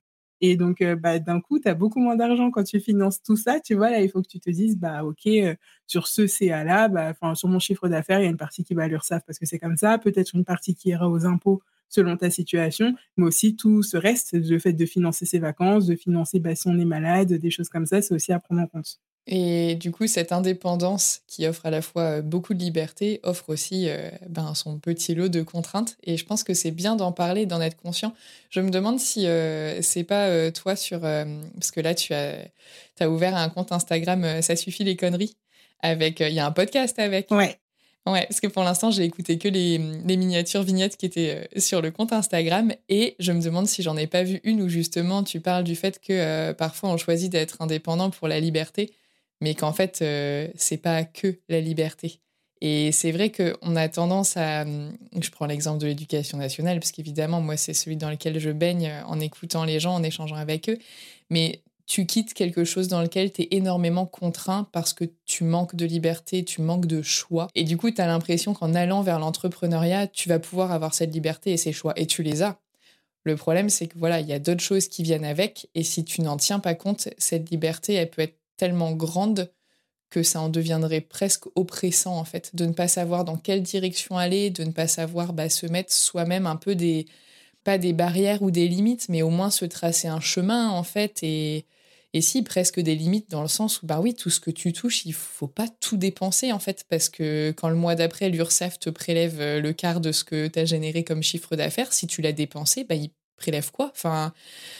Donc oui, il y a des choses auxquelles il faut réfléchir. C'est ça, et c'est aussi pour ça que, tu vois, là, tu parles de la liberté. C'est effectivement sur « Ça suffit la connerie » que tu l'as vu, parce qu'en fait, c'est un extrait qui disait que souvent, on est entrepreneur pour la liberté, mais que dans la réalité, tu deviens plus souvent esclave de ta propre entreprise.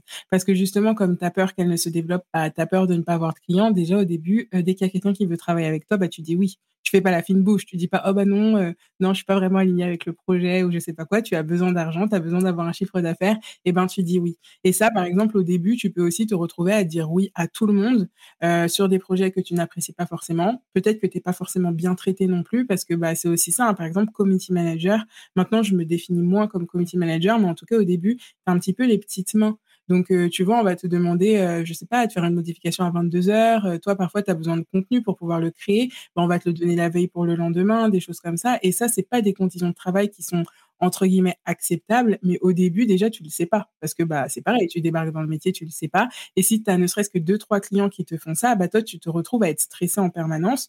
Donc, tu vois, là, tu es dépendant quand même de ton entreprise et de tes clients parce que tu as besoin d'avoir un chiffre d'affaires. Et après, concernant la liberté, c'est vrai que quand tu as trop de liberté, parfois, tu ne sais qu'en faire, surtout quand c'est la première fois que tu en as autant. Donc, tu vois, quand tu es entrepreneur, on te dit « c'est génial, tu es entrepreneur, tu peux tout faire », mais en fait, tout faire, ça veut dire quoi concrètement, tu vois ? Et du coup, tu as vraiment beaucoup, beaucoup de liberté, mais parfois, tu es complètement perdu. Et c'est aussi pour ça que parfois, il y en a qui vont prendre un coach, admettons, pour structurer un peu leur activité, ou même un coach pour eux-mêmes, parce que là aussi, justement, tu te retrouves avec beaucoup de temps face à toi-même, et parfois, tu te rends compte qu'il y a des choses chez toi qu'il y a encore à travailler. Moi, je sais que dans mon cas, par exemple, j'avais très peur de l'argent. C'est-à-dire que j'avais peur d'en perdre, mais j'avais aussi peur d'en gagner. Donc, en fait, comment fait-on, tu vois ? Je ne le savais pas avant d'être dans l'entrepreneuriat parce que, comme je te dis, quand tu es prof ou même quand tu as une activité salariée, ton salaire, il arrive et puis voilà, tu ne te poses pas de questions. Quand tu es malade, tu es malade. Après, les profs, j'avoue, même quand ils sont malades, ils vont travailler. Mais quand tu es en arrêt dit, normalement, bah, tu peux pouvoir te dire, OK, je me repose. Par exemple, je sais pas, moi, tu te fais opérer, admettons, bah, tu te dis, OK, j'ai mon temps où je me fais opérer, bah, voilà, je suis en convalescence. Moi, tu vois, ça m'est arrivé, bah, quand je travaillais, je me suis rompu le tendon d'Achille et je suis restée 8 semaines en plâtre. Bah, en fait, pendant ces 8 semaines, j'étais chez moi. Tu vois, personne me disait, je sais pas quoi pour les cours, t'es là, t'es tranquille. Enfin, du coup, c'était très long parce que c'est pas dans mon tempérament de rester comme ça. Mais voilà, tu vois, du coup, t'as ce temps-là, tu sais que tu peux l'utiliser que pour te reposer et que t'as rien, enfin, t'as pas de compte à rendre à personne. Moi, aujourd'hui, je me romps le tendon d'Achille et je me dis que pendant 8 semaines, je peux pas travailler. Mais alors là, c'est un stress énorme, tu vois, parce que je me dis, mais, enfin, mes clients, enfin, qui me remplace? Mais du coup, moi, mon chiffre d'affaires, j'ai pas de congé maladie.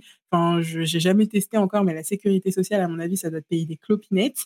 Donc, voilà, c'est pas du tout la même gestion. Et finalement, bah, dans l'éducation nationale, ou voilà, les activités salariées, c'est quand même une belle sécurité. Tu vois, quand bien même tu peux étouffer, etc., il y a quand même de nombreux avantages, tu vois, ne serait-ce que ça, ne serait-ce que bah, d'être en arrêt vraiment quand on te respecte, parce que je sais que dans les écoles, c'est pas toujours le cas. Mais si t'es en arrêt, normalement, tu peux être aussi en arrêt pleinement. Bah, pendant tes vacances, normalement, il n'y a personne qui te casse les pieds parce que bah, les gens sont aussi en vacances, en vrai. Donc, tu vois, tes collègues sont en vacances, donc ils ne vont pas non plus t'écrire, sauf si vraiment tu travailles avec l'un d'entre eux, qu'il a besoin de quelque chose pour la programmation suivante. Mais sinon, voilà, tu sais que tu as des vrais temps off, alors que quand t'es entrepreneur, bah, pas tellement. Et tu vois, je trouve que ça rejoint aussi quand t'es prof, on te dit que, enfin, moi, je l'ai vécu et je pense que c'est le cas de beaucoup, tu sais, tu as du mal à lâcher prise. Par exemple, tu vas être en vacances où tu vas dire « Ah, mais ça, ce serait bien pour l'école. Oh, mais ce musée. Oh, mais cette... » Enfin, tu vois, tout pour l'école, pour l'école, pour l'école. Et quand t'es entrepreneur, c'est pas la même chose de te dire « Ah, ça, ce serait bien, etc. » Mais il n'empêche que tu peux très bien être en train de visiter un musée et d'un coup, tu vas dire « Ah, mais est-ce que j'ai pensé à envoyer la facture à ce client? Ah, mais est-ce que j'ai fait ça pour la semaine prochaine alors que je suis en vacances, etc. » Donc, tu vois, ce côté du mal à lâcher prise, je le retrouve aussi quand même dans l'entrepreneuriat. Et ce que tu dis par rapport à la sécurité sociale, tu vois, je ne l'ai jamais testé non plus et ça va faire bientôt 2 ans que je suis à mon compte. Mais c'est vrai que si je suis malade, je sais pas, un mardi, eh ben, je vais juste pas bosser le mardi et à la place, je bosserai un dimanche. Ou alors le mercredi ou le jeudi, bah, je vais bosser jusqu'à 22h, tu vois. Je me poserai même pas la question d'aller demander quoi que ce soit à quelqu'un. Parce que peut-être j'ai pas l'habitude, peut-être que si je le faisais une fois, je me rendrais compte que en fait, c'est vachement bien. Mais pour l'instant, je l'ai jamais fait. Comme j'aime pas faire de la paperasse, pour l'instant, je préfère faire comme ça et me débrouiller avec moi-même, mais... C'est à la fois cool dans le sens où quand un lundi soir, tous mes potes veulent sortir parce qu'ils ont leur mardi, ben, je peux sortir parce que je m'en fiche de commencer tôt un mercredi matin. Ou alors à l'inverse, bah ouais, si je suis malade un mardi, je vais me dire bah, tant pis, je vais pas bosser là, mais par contre je bosserai beaucoup plus sur la fin de semaine, quoi. Mais du coup, tu prends pas vraiment de temps off pour te remettre, etc. Alors moi, j'ai pas de grosses maladies, donc c'est pas problématique, je suis en bonne santé, tu vois, donc si j'ai... je sais pas, une grippe, une gastro, le Covid, machin, bah, ça va me prendre quelques jours, mais je m'en remets rapidement, tu vois, j'ai pas de complications. Quand c'est le cas, effectivement, si tu me parles de faire 8 mois d'arrêt, genre, bon, le tendon d'Achille, je pense que pour ton activité, ça passe encore, sauf si tu fais de la formation en présentiel, mais imagine, tu te casses les 2 poignets, bah, ouais, c'est ça. Tu fais quoi. Exactement. Donc oui, c'est des questions à se poser. Je sais que je me suis souvent dit, il faut que je me renseigne sur tout ce pan-là. Ouais, pareil. Mais je sens que ça va pas être pour tout de suite. Je vais mettre ça sur la to-do list de l'année prochaine. Est-ce que, en termes de salaire, si du coup tu me disais que tu étais à l'aise d'en parler, est-ce que tu te souviens plus ou moins à peu près à quel niveau de rémunération tu t'es arrêté d'enseigner ? Et combien est-ce que tu as réussi à dégager au début? Puis bah, maintenant, du coup, comme tu n'as plus non plus la même organisation, les mêmes temps de travail, etc., est-ce que ça correspond à ton rythme de vie? Est-ce que c'est quelque chose qui te va, sachant que tu peux chiffrer ou pas? Là, ça dépend de comment tu es à l'aise avec les chiffres. Quand j'ai quitté l'éducation nationale, j'étais à peu près à 1 900 euros parce que du coup, ma dernière année, elle était en REP. Donc pareil, il y avait une petite prime de REP et moi, j'ai travaillé que en REP ou en REP plus. Donc en réalité, j'ai même pas la notion des salaires sans ces primes-là. Et du coup, moi, mon premier objectif, c'était de réussir à toucher autant. Donc 1 900 et quelques euros. Mais tu vois, avec mon réflexe de salarié, donc je voulais toucher 1 900 euros. Sauf que dedans, il y a l'URSSAF. Donc en vrai, même quand j'ai réussi à toucher les 1 900 euros, bah en fait, il y avait l'URSSAF dedans. Donc d'un coup, c'est pas pareil. Donc, au tout début, moi, j'ai eu des tout petits chiffres d'affaires. Par exemple, donc moi, j'ai quitté en septembre 2021 et donc j'avais lancé mon activité globalement, on va dire, en octobre 2020. Donc, avec les 2-3 mois de photographe où j'étais un peu perdue. Après, j'étais encore un peu perdue. Après, je me suis lancée dans la com. Et en fait, cette année-là, avec le Covid, ils avaient lancé ce qu'on appelait le chèque numérique, c'est-à-dire que les entreprises pouvaient bénéficier de 500 euros pour tout ce qui concernait la digitalisation de leur entreprise. Donc, en fait, c'est là où pour moi, ça a bien démarré parce que j'avais créé du contenu finalement de octobre jusqu'à juin où là, j'ai eu un vrai chiffre d'affaires. Et en fait, les personnes qui me suivaient, celles qui m'ont dit, elles m'ont dit, moi, j'ai un chèque numérique, quitte à l'utiliser avec quelqu'un, je voudrais l'utiliser avec toi, comment on peut faire? Et donc, il y a des personnes qui avaient ces 500 euros-là et d'autres qui avaient, par exemple, aussi ces 500 euros, mais qui voulaient rajouter au bout pour avoir une prestation un peu plus complète. Et donc, cette année-là, en février 2021, en mars, je touchais vraiment pas beaucoup, peut-être 200 euros, 300 euros. C'était des toutes petites missions. Et après, en fait, moi, je me suis dit que comme j'avais peur justement de manquer d'argent, j'avais envie d'avoir des missions longues. Donc, en fait, j'ai fait en sorte d'avoir vraiment des missions très longues. Il y en a une, par exemple, j'ai depuis le début. Il y en a beaucoup que j'ai gardé bien 2 ans. Et donc, entre les missions longues et le chèque numérique, tu vois, en juillet, j'avais déclaré un peu plus de 3000 euros de chiffre d'affaires. En août, c'était pareil. Et en septembre, c'était pareil parce que le chèque numérique avait continué. Mais après, quand il n'y a plus le chèque numérique, tu vois, je suis redescendue peut-être à 1900 euros de chiffre d'affaires. Donc après, il fallait retirer l'URSSAF. Donc, tu vois, on reste à vivre. Il me restait un peu moins que quand j'étais prof. Et donc là, c'était des missions. Mais moi, tu vois, quand j'avais mes missions longues, j'en avais 3 ou 4. Et de mémoire, ouais, j'avais à peu près 1900 euros à chaque fois. Mais en fait, j'avais pas envie de faire plus parce que, voilà, c'était aussi une période où je découvrais un petit peu l'entrepreneuriat. Finalement, moi, j'arrivais à vivre avec ça. Donc, très bien. Après, je suis en couple et on a des enfants, mais je suis en couple. Je pense que quand t'es tout seul, tu réfléchis pas pareil parce que du coup, t'es vraiment tout seul. Voilà. Donc, moi, je parle vraiment de ma situation. Et après, c'est là où aussi j'ai commencé à développer d'autres petites offres, à faire des ateliers, des choses comme ça. Donc, tu vois, l'année où je me suis lancée, donc en 2021, au niveau des impôts, j'avais déclaré à peu près 20 et quelques mille euros de mon entreprise. Et l'année dernière, j'ai déclaré un peu plus de 30 000. Donc, ça fait qu'au mois, pareil, je tourne autour de 2500, 3000 euros de chiffre d'affaires. Et en fait, c'est vraiment le fait de donner des cours parce que quand tu es formateur indépendant, moi, tu vois, j'ai dû me déclarer en tant que formatrice indépendante, etc. Tu n'es pas du tout payé comme dans l'éducation nationale, par exemple, parce qu'en fait, tous les formateurs, en général, on est tous des professionnels, on est freelance, on est indépendant et on est professionnel dans notre domaine. Du coup, on est payé à l'heure. Donc, au plus tu fais d'heures, au plus tu es payé. Et donc, ça n'a rien à voir. Tu vois, il y a une école où je suis payée 60 euros de l'heure. Il y en a une où, la même école, selon le niveau, tu peux être payé 60 euros, 40 euros. Il y en a d'autres qui payent à peu près pareil. Si tu fais des jurys, ça peut être un peu moins, tu vois, peut-être aux alentours de 35 euros.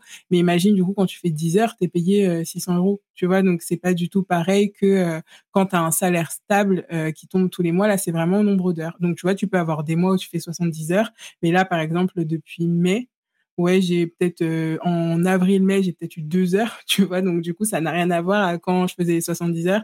Donc, c'est pareil, ça fluctue. Et c'est aussi à toi de t'adapter, encore une fois, la fameuse trésorerie. Parce que en plus, comme tu le sais aussi, l'URSSAF, il te fonctionne le mois d'après. Donc, si par exemple, ce mois-là, tu gagnes, je sais pas moi, 5000 euros, mais le mois d'après, tu gagnes 1000 euros, et c'est sur tes 1000 euros qu'il va falloir retirer l'URSSAF de tes 5000 si tu n'as pas prévu de trésorerie. Et parfois, ça marche pas. Du coup, si tu as tout dépensé parce que tu te sentais super riche, et du coup ça marche pas.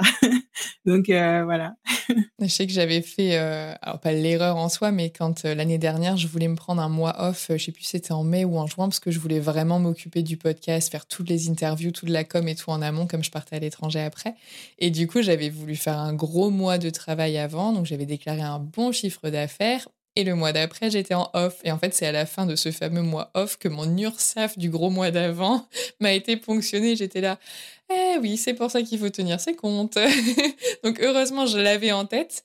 Et je sais, globalement, je me dis toujours un quart de ce que je perçois va repartir. Parce qu'ils prennent, ça dépend des activités, mais moi, je crois qu'ils prennent 21,1. Donc je sais, je me dis, voilà, il y a un quart, un cinquième de ce que je touche qui s'en va. C'est comme ça, je l'ai en tête, en fait, au moment où je facture, au moment où je reçois.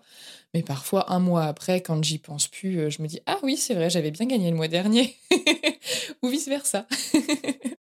Quand tu dis que tu fais de la formation, est-ce que tu formes des élèves, donc jeunes ou moins jeunes, au métier de community manager, ou est-ce que c'est complètement autre chose ? Non, c'est exactement ça. En fait, je forme des étudiants qui sont du bachelor au master pour certaines écoles. Et parfois, c'est aussi un public en reconversion. Donc, ça va être des adultes, parfois qui sont plus âgés que moi, parfois qui ont à peu près mon âge. Ça dépend des parcours. Du coup, ouais, ce sont vraiment des élèves. Par exemple, les bachelors, ils ont 18 ans, tu vois. Donc, ils sortent vraiment du lycée, ils sont tout petits, ce sont des bébés. alors que parfois quand c'est des publics en reconversion, j'ai des personnes qui avaient parfois 60 ans, etc. Donc ça dépend vraiment du public que tu as en face de toi. C'est bien parce que ça te garde quand même une partie de transmission, enfin du cœur de métier d'enseignant que justement t'appréciais aussi, quoi. Exactement, c'est pour ça moi enseigner, j'ai vraiment adoré et l'année en 2022, je crois, c'était vraiment mon objectif que de devenir formatrice. Donc ça s'est fait que sur la fin de l'année, mais j'avais vraiment envie de tenter l'expérience. Et après, dans mon entreprise, pour moi, je forme aussi des entrepreneurs dans la communication. Mais du coup, là, c'est différent parce que c'est vraiment appliqué uniquement à leur entreprise. Donc, c'est vraiment quelque chose de plus factuel. Alors que pour les étudiants, c'est vraiment des cours de communication divers, d'ailleurs, parce que je donne pas du tout les mêmes dans les différentes écoles. Et donc, c'est vraiment plus spécifique à une compétence. Et est-ce que tu dirais que globalement, sur l'entièreté de ta reconversion, est-ce que tu as des regrets ? Non, je pense pas. En y réfléchissant, je pense que le seul regret, mais c'est parce que maintenant j'ai le recul, ça aurait été de mieux préparer mon départ. Tu vois, moi, finalement, ça a été long parce que, comme je te dis, ma première demande de rupture conventionnelle, c'était en octobre. Et ma démission, au final, avec le temps de réflexion, etc., ça a été qu'en septembre 2021. Et tu vois, si j'avais su que j'allais partir avec une démission, par exemple, j'aurais mis beaucoup plus d'argent de côté. Tu vois, parce que comme ça, tu as un matelas financier, etc. Parce que je pense que c'est difficile quand tu arrives à un point où tu supportes plus ton métier. Après, tu es plus géré par l'émotion. Tu vois, là, moi, j'avais besoin de partir de l'Éducation nationale. Je voulais pas demander une disponibilité parce que je voulais pas devoir demander une autorisation pour pouvoir avoir une activité. Je voulais rien devoir à personne. J'étais vraiment en mode rebelle. Je n'en peux plus, des cases, je n'en peux plus. Et je pense que quand tu arrives à ce point-là, là, tu as besoin de quitter à tout prix. Et tu vois, moi, j'ai pas eu... Par exemple, j'étais pas en burn-out ou quoi, mais je me dis, quelqu'un, par exemple, qui est en burn-out, qui va être en arrêt maladie, qui a besoin aussi de quitter, peut-être que tu vas être prêt à accepter, entre guillemets, n'importe quoi, mais pour ta survie mentale, tu vois, pas n'importe quoi pour dire que tu réfléchis pas. Et je pense que, justement, quand tu prends le temps de la réflexion, quand tu es posé et que tes émotions, elles prennent pas le dessus, c'est beaucoup mieux pour réfléchir. Donc, je pense que dans notre cas, pour beaucoup d'entre nous, quand on va quitter l'Éducation nationale, ce sera par démission, sauf exception de ceux qui ont la rupture conventionnelle. Bravo à eux, vraiment, ils ont de la chance. Mais si tu quittes par démission ou si tu es en dispo, tu sais que tu as le droit à rien à côté. Donc, si tu sens que, tu vois, ça commence à tirer ou quoi que ce soit, pose-toi la question. Est-ce que vraiment je veux quitter l'Éducation nationale ? Et si oui, laisse-toi le temps. Te dis pas, je pars dans 3 mois. Et après, derrière, ça peut être du stress, tu vois. Alors que moi, si je m'étais dit ça dès le début, que je m'étais posé les questions, j'aurais presque 2 ans de réflexion, donc 2 ans de sous-côté. Et ça aurait pas du tout été la même pression de me dire, OK, là, j'ai 6 mois pour vivre de mon entreprise. Sinon, je n'ai pas de revenus, tu vois. Je sais que là, je travaille avec une personne qui s'appelle Caroline, qui a l'entreprise Les Explorateurs Engagés. Et du coup, on a créé des bilans de compétences orientés pour les enseignants, quoi, avec des démarches, des questionnements, etc., qui sont faites pour les fonctionnaires et pas forcément pour le privé, parce qu'il y a pas mal de choses qui divergent. Et à chaque fois, il y a une séance, la 7e séance, où j'interviens et où du coup, je rencontre ces enseignants qui font le bilan de compétences. Et à chaque fois, je me dis, mais waouh, je suis trop admirative de ces personnes qui sont capables de souligner les signes avant-coureurs de « je n'aime plus mon métier » ou « je ne m'y sens pas bien » ou « je ferais bien autre chose » et qui ont le temps et l'énergie de pouvoir se lancer dans un bilan de compétences parce qu'ils y ont réfléchi en amont. Moi, quand c'était trop tard, en fait, c'était trop tard. Et même pendant que c'était trop tard, j'avais pas encore compris que c'était trop tard. Tellement je me suis pas écoutée, en fait. Donc ouais, à chaque fois, j'ai beaucoup d'admiration pour les gens qui arrivent à s'y prendre autant à l'avance.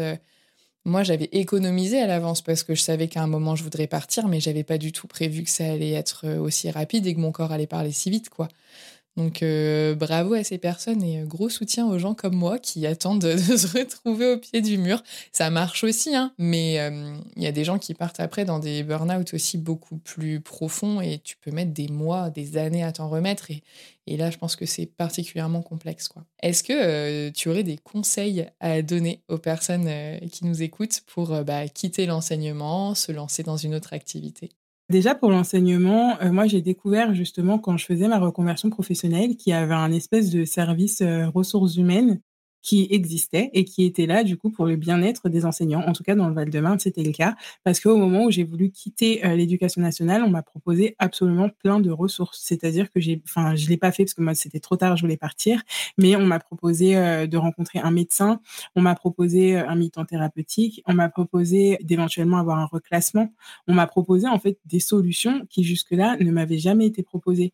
Et donc, en fait, ce service-là, après, je ne sais pas comment il s'appelle, moi, c'était toujours DHRM, donc je ne sais pas exactement ce que ça veut dire, mais en tout cas, il existe. Donc, ça veut dire que si vous êtes aujourd'hui dans une situation qui ne vous permet plus d'enseigner, peut-être que déjà, vous pouvez être reclassé, c'est-à-dire que on va vous déclarer inapte pour la profession d'enseignant, mais on pourra vous reclasser, par exemple, en tant que secrétaire de circonscription, des choses comme ça, parce que parfois, le problème, ce n'est pas l'éducation nationale, ça peut être un métier. Donc, peut-être que là, devant les élèves, c'est plus possible, mais que faire autre chose en lien avec l'école, ça vous irait. Donc, déjà, je pense que la première chose, c'est un peu de voir toutes les possibilités qu'on a. Après, d'oser aussi se faire accompagner. Donc, franchement, aller voir un psy. Moi, j'avais vu un médecin traitant qui était vraiment extraordinaire. C'était une femme et en fait, elle a tout de suite mis les mots parce que, en fait, j'avais eu un problème médical et mon corps ne se remettait pas de ce problème. Et elle me disait, mais c'est fou parce que normalement, vous devriez être guéri, c'est fini. Mais dès que votre corps essaie qu'il doit retourner en classe, en fait, il veut pas. Et elle avait mis les mots déjà. Je me suis dit, oh, mais waouh, moi, j'avais pas remarqué. Et voilà, c'était un médecin et à côté de ça, elle m'a fait faire des séances d'hypnose, des choses comme ça. Donc, il y a vraiment aussi des choses à mettre en place pour soi se sentir bien parce qu'on sait que quitter l'éducation nationale, ça ne se fera jamais du jour au lendemain. Donc, parfois, pour pouvoir tenir justement sur ce temps-là, se faire aider. En plus, voilà, ça peut être par un médecin traitant. Donc, en gros, c'est quand même pris en charge, etc. Donc, il y a vraiment des solutions par rapport à ça. Et après, dès qu'on veut quitter l'éducation nationale, ne pas se dire qu'on est apte à rien et qu'on ne sait faire que ça. Le fait d'être prof, déjà, ça développe un millier de compétences. On parlait tout à l'heure, la gestion de la COP, ça reste de la gestion. On gère quand même un groupe d'élèves qui peut être de 20 à 30, parfois plus quand c'est dans le secondaire. On sait travailler en équipe parce qu'on a des collègues. Enfin, voilà, on sait gérer les conflits parce que ça peut être les conflits entre les enfants, les conflits entre les parents, ça peut être les conflits entre les collègues. Soi-même, on peut être victime d'un conflit qui ne nous concerne pas, mais du coup, il faut savoir pouvoir se défendre, pouvoir rebondir. Enfin, déjà, ces compétences-là, elles existent et elles sont utiles dans d'autres métiers que celui de prof aussi. Donc déjà, on ne sait pas rien faire à part être prof. Et au-delà de ça, ne pas avoir peur non plus justement de faire un bilan de compétences ou peut-être de parler à des personnes qui font le métier que vous aimeriez faire. Par exemple, il y a des personnes qui aimeraient bien être psy, je ne sais pas, ou sophrologue, enfin peu importe, même des choses qui sont un peu plus rares. Sur les réseaux sociaux, aujourd'hui, on trouve tout. Donc vous pouvez trouver des gens avec des métiers assez rares, des métiers que vous avez envie de faire et ne pas hésiter à aller leur parler parce que souvent, ces personnes, elles sont ultra contentes de pouvoir partager leur expérience. Donc, finalement, ce qui ressort dans ces conseils-là, c'est ne pas rester seul. Vraiment ne pas rester seul et voilà, s'ouvrir aux autres. Et après, pour se lancer dans l'entrepreneuriat, vraiment prendre conscience que si on se lance en micro-entreprise, en tout cas, même si ça s'ouvre en 2 clics, il y a quand même des obligations et c'est mieux de les connaître avant que l'URSSAF ou les impôts ou que sais-je ne vous tombe dessus parce qu'à ce moment-là, c'est le trop tard, justement. Donc, voilà, vraiment ça. Et se dire aussi que finalement... le champ des possibles est ouvert, c'est-à-dire que même si aujourd'hui vous voulez vous reconvertir, vous savez pas dans quoi, peut-être que vous allez vous lancer dans quelque chose, ça vous plaira pas, et peut-être que vous allez changer, et peut-être que vous allez retourner derrière dans le salariat, et peut-être que vous voulez vous lancer en tant qu'entrepreneur, que votre entreprise elle va pas prendre tout de suite. Moi, je m'étais mis une pression énorme, je m'étais dit mais je sors du salariat et il faut que mon entreprise fonctionne. Et en fait, avec le recul, je me suis dit mais j'aurais très bien pu quitter l'éducation nationale, prendre un travail à mi-temps, n'importe lequel, etc. Et comme ça, j'aurais eu au moins un salaire à mi-temps et j'aurais eu la tranquillité de développer mon entreprise. Je me suis pas dit ça. Je sais pas pourquoi. C'était entrepreneuriat ou salariat, comme s'il fallait faire un choix absolument. Alors que c'est faux, on peut aussi faire les deux. Bien se renseigner aussi sur tous ses droits parce que parfois, il y a des démissions qui peuvent être considérées comme légitimes. Si vous ouvrez votre entreprise, je ne sais plus, avant ou après la démission, en tout cas, il y a des choses qui se passent. Et il y a aussi un espèce de service qui peut vous aider aussi dans votre réorientation professionnelle. Donc, il y a vraiment plein de choses. Donc, vraiment, trouvez vos droits parce qu'on ne va pas vous les donner, mais vous cherchez parce qu'il y a vraiment beaucoup, beaucoup de choses finalement qui peuvent être mises en place et desquelles vous pouvez bénéficier. Mais surtout, voilà, le coût de la démission légitime, ça peut arriver, C'était ton cas en plus, toi. C'est moi, ça m'est arrivé. Voilà. Moi, j'ai démissionné alors que j'étais en disponibilité pour suivi de conjoint. Du coup, ma démission a été considérée comme étant une démission pour suivi de conjoint et j'ai découvert, sans le prévoir, que la démission pour suivi de conjoint faisait partie des, je sais plus, 4, 5, 6 motifs de démission légitime qui ouvraient des droits au chômage sous 7 jours comme une rupture conventionnelle. Et alors après, le temps que la paperasse se fasse et tout ça, c'est arrivé peut-être 9 mois après ma démission, tu vois. Mais oui, ça existe, ça marche et j'ai testé, quoi. Et par contre, c'était long, c'était une longue procédure et personne n'était d'accord et tout le monde me disait que c'était pas possible, etc. Et j'ai vraiment poussé jusqu'au bout du bout, alors que je déteste, je le répète, l'administratif, parce qu'il y avait le podcast derrière et que je m'étais mise en tête d'aller jusqu'au bout, même si ça marchait pas, mais juste pour pouvoir dire aux gens « Ah ok, bah ça marche comme ci, ça marche comme ça ». Et quand en fait ça a marché et qu'on m'a versé mes droits au chômage, je me suis vraiment dit « Waouh, si ça avait été que pour moi, jamais je serais allée au bout de la procédure ». Donc comme quoi... Merci le podcast. C'est clair. Il y a aussi une autre personne avec qui je parlais qui, elle, s'est lancée dans l'entrepreneuriat. Et pareil, elle a pu prouver que sa démission, elle était légitime. Et ça avait pris 4 mois, je crois, ou 5 mois.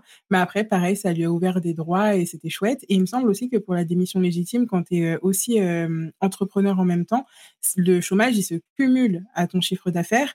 Alors que dans c'est certains... moi aussi, ça. Ah, c'est toi aussi. Alors que quand tu es au chômage, bah voilà, comme tout le monde au chômage, normalement, ça se déduit du chiffre d'affaires. En gros, il y a un calcul et ton chômage, il s'adapte au chiffre d'affaires que tu fais. Alors que dans les démissions légitimes, bah, il se rajoute. Donc pareil, c'est pas négligeable. Exactement. Ça, moi, c'était pas du tout prévu. Bah, déjà, je pensais pas avoir le chômage tout court. Et quand je l'ai touché, il était beaucoup trop conséquent. J'avais contacté ma conseillère Pôle emploi en lui disant « Madame, il y a un problème, on m'a versé plein d'argent. » Puis bah, d'un coup en plus, parce qu'avec tous les mois de retard de l'éducation nationale, ils m'ont tout versé 4 ou 5 mois plus tard. Sachant que quand c'est un motif légitime, c'est l'éducation nationale qui paye ton chômage, c'est pas Pôle emploi. Donc c'est un petit peu ma revanche, j'avoue. Mais du coup, il m'avait versé une sacrée somme. Puis la dame me dit « Oui, c'est normal. Donc parce que votre démission, elle était légitime, ça ouvre vos droits au chômage. » Je dis « Oui, non mais ça, j'ai bien compris. » Ce que je ne comprends pas, c'est que là, je fais, bah, au bout de plusieurs mois, forcément, mon entreprise était lancée, donc je fais des bons chiffres d'affaires et vous êtes censé ne rien me verser puisque je gagne plus que ce que vous devriez me verser par mois. Et elle m'avait expliqué que comme j'avais créé mon entreprise avant de démissionner, ça s'appelait un chômage cumulé. Ça ne prenait pas en compte le fait que j'ai une entreprise, en fait. C'est un peu, enfin, elle m'avait comparé ça comme ça, mais c'est un peu comme si j'avais un mi-temps dans lequel je suis coiffeuse et un mi-temps dans lequel je suis bouchère. Et genre, je perds mon mi-temps de bouchère. Eh ben, on me donne un mi-temps de Pôle emploi et qui se cumule avec mon mi-temps de coiffeuse, parce que ça, je ne l'ai pas perdu. Et bien là, en fait, c'était la même chose. Donc non seulement je l'ai eu, mais en plus, il s'est cumulé, quoi. Et si j'avais su tout ça, ce que j'aurais fait encore différemment, c'est qu'avant de demander ma démission, je n'aurais pas attendu quelques mois, parce que moi, je suis passée par une dispo quelques mois avant, parce que du coup, je suis au plancher des indemnités. J'ai, sur l'année entière, avec les mois off en disponibilité, j'ai pas gagné assez pour que mon chômage se calcule sur mes revenus. En fait, c'était trop faible, donc on me donne un plancher. Mais si j'avais su ça en amont, j'aurais démissionné pour suivi de conjoint tout de suite et j'aurais eu une année entière derrière de revenus sur lesquels mon chômage aurait pu être basé, mais j'aurais gagné encore plus que ça, quoi. Donc, et tu vois, parce que j'étais pas au courant. Et jusqu'au dernier moment, j'étais...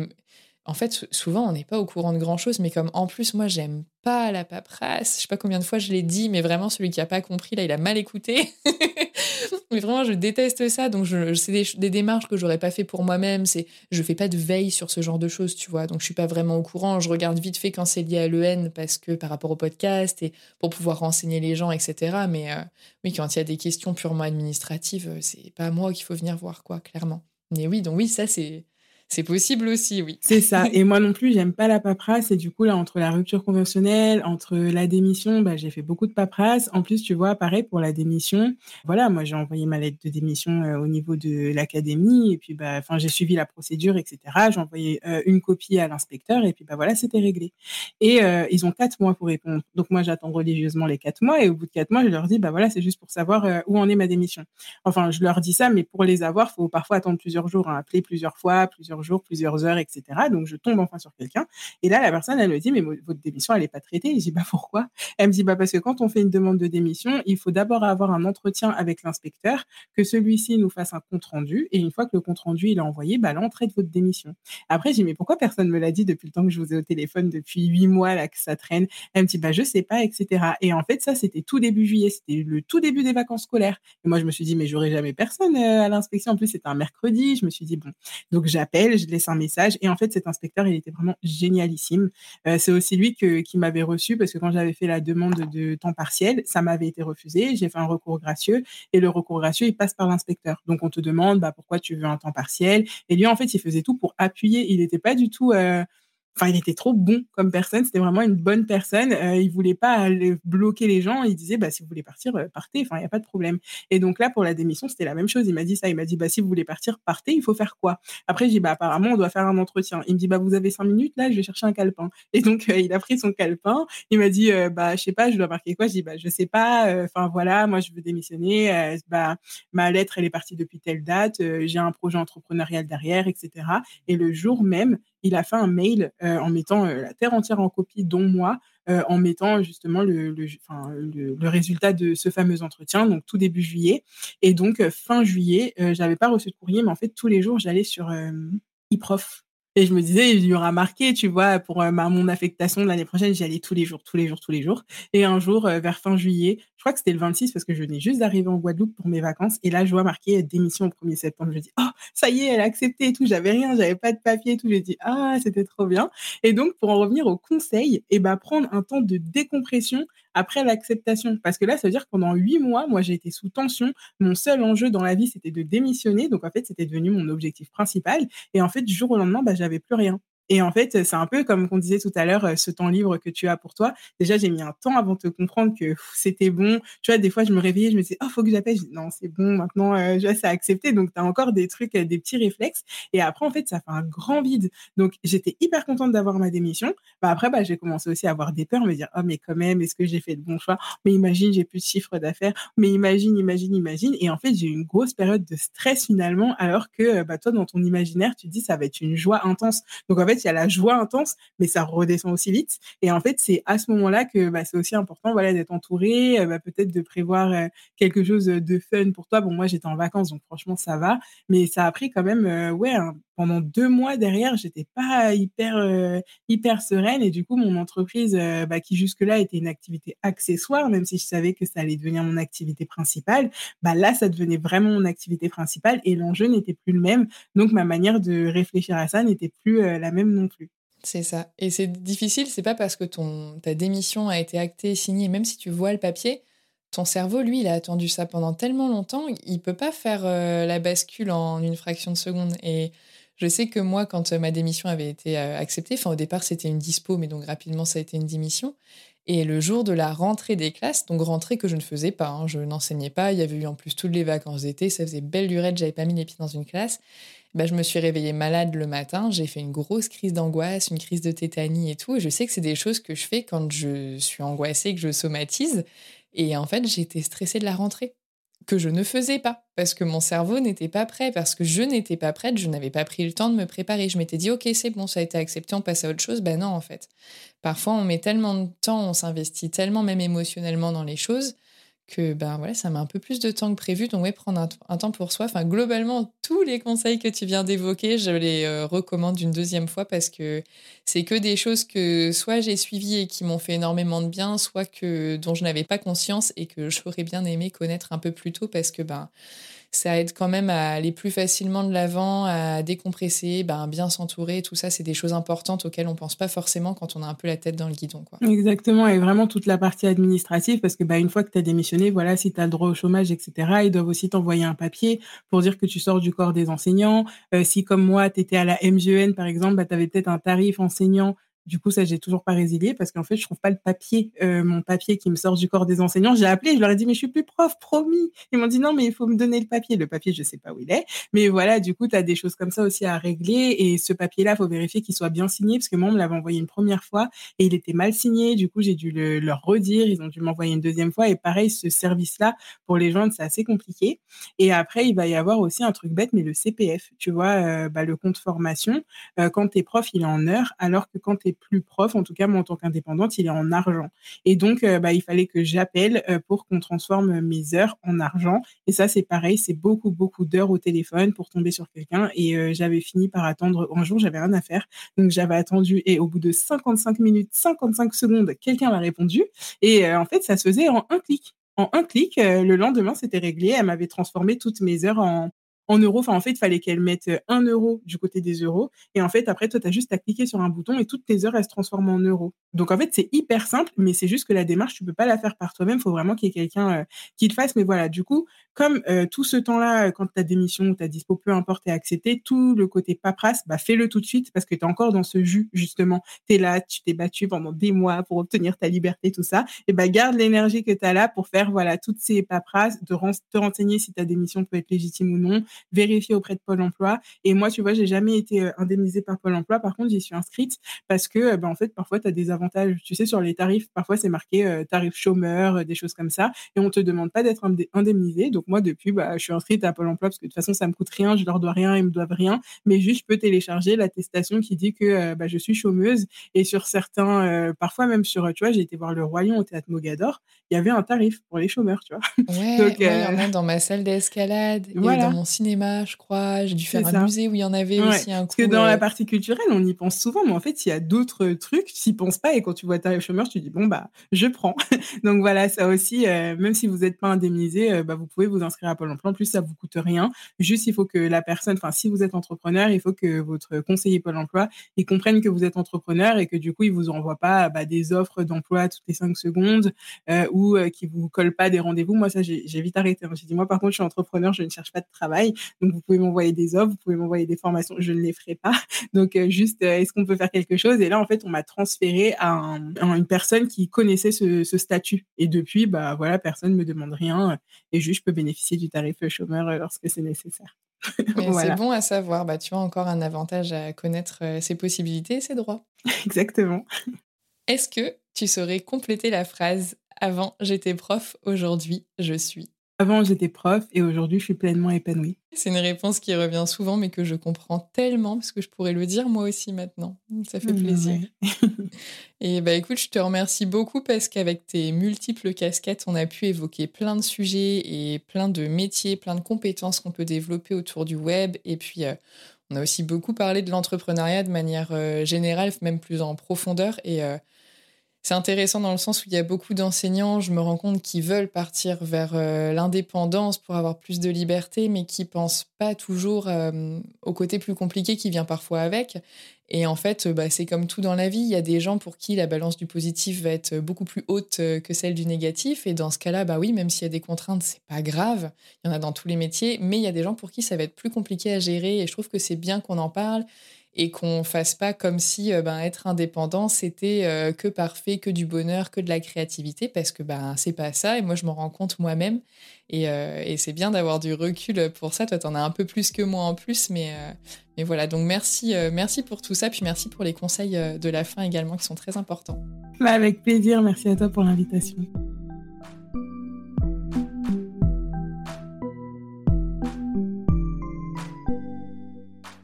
Merci d'avoir écouté cet épisode jusqu'au bout. S'il vous a plu, abonnez-vous pour ne pas rater les prochains. Pour m'aider à faire connaître le podcast, vous pouvez le noter et le commenter sur votre application d'écoute. Et je vous invite également à le partager avec vos proches, vos collègues et sur vos réseaux sociaux. Pour soutenir mon travail, je vous donne rendez-vous sur Tipeee, une plateforme de financement participatif dont vous trouverez le lien dans la description. Les dons y sont possibles à partir d'€. Et comme l'an dernier, je remercie du fond du cœur toutes les personnes qui soutiennent ce projet et grâce à qui vous avez pu écouter un nouvel épisode aujourd'hui. Retrouvez l'actualité du podcast sur Instagram et Facebook @avantjétéprof, ainsi que les sujets abordés dans la description de l'épisode. Et pour en savoir plus sur les coulisses de l'émission ou sur ma propre reconversion, inscrivez-vous à la newsletter. À bientôt!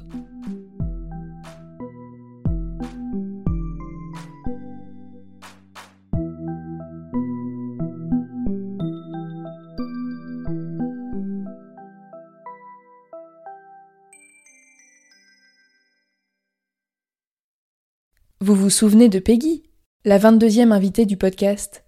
Avant, elle était prof, et aujourd'hui, elle est thérapeute, spécialisée dans le stress et le burn-out. Si je vous parle d'elle aujourd'hui, c'est parce qu'elle a déjà accompagné plusieurs auditrices d'Avant j'étais prof dans leur reconversion. Et pour aller plus loin, elle a créé le programme Étincelle ta vie pour vous aider à changer de voie et de vie. Il s'agit d'un accompagnement d'1 an qui va vous permettre de trouver votre nouvelle voie professionnelle grâce au bilan de potentiel. Mais ce n'est pas tout. Comme une reconversion demande beaucoup d'énergie et de motivation, Peggy vous aidera aussi à retrouver votre vitalité corporelle et émotionnelle pour oser faire le grand saut grâce à l'hypnose, la neuronutrition, la micronutrition et la cohérence cardiaque. C'est ce qu'elle appelle l'accompagnement tête, cœur, corps. Et si vous êtes en souffrance au travail, vous n'êtes pas sans savoir que tout est lié. Je vous donne rendez-vous sur PeggyGiro.fr pour en savoir plus. Je remercie Peggy d'avoir accepté de sponsoriser le podcast et je vous dis à très bientôt.